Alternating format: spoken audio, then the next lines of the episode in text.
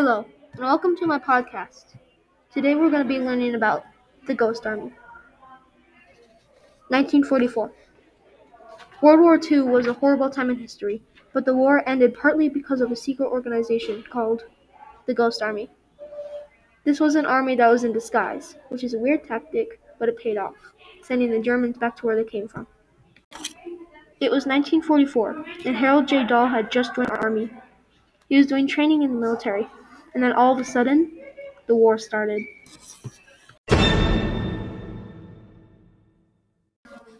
He and his peers set out to sea and traveled to England, where the war was happening.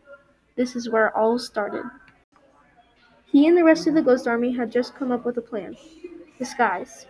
They went near the edge of England and where the Germans might be at, and set up blow up tanks.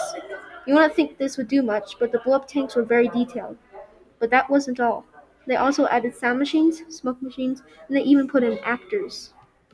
The Germans finally left. This was confirmed by another member of the Ghost Army, Gilbert Seltzer, who was near some of the tanks, found a couple documents confirming that the document. Yay! The Ghost Army set back off to America, where they would train more, just in case another war came. This episode is made possible by the website The Ghost Army, the unit. You can go ahead and check that out for more information on the Ghost Army, and also made possible by Miss Martinez, my social studies teacher. Thank you for listening listening to my podcast about the Ghost Army.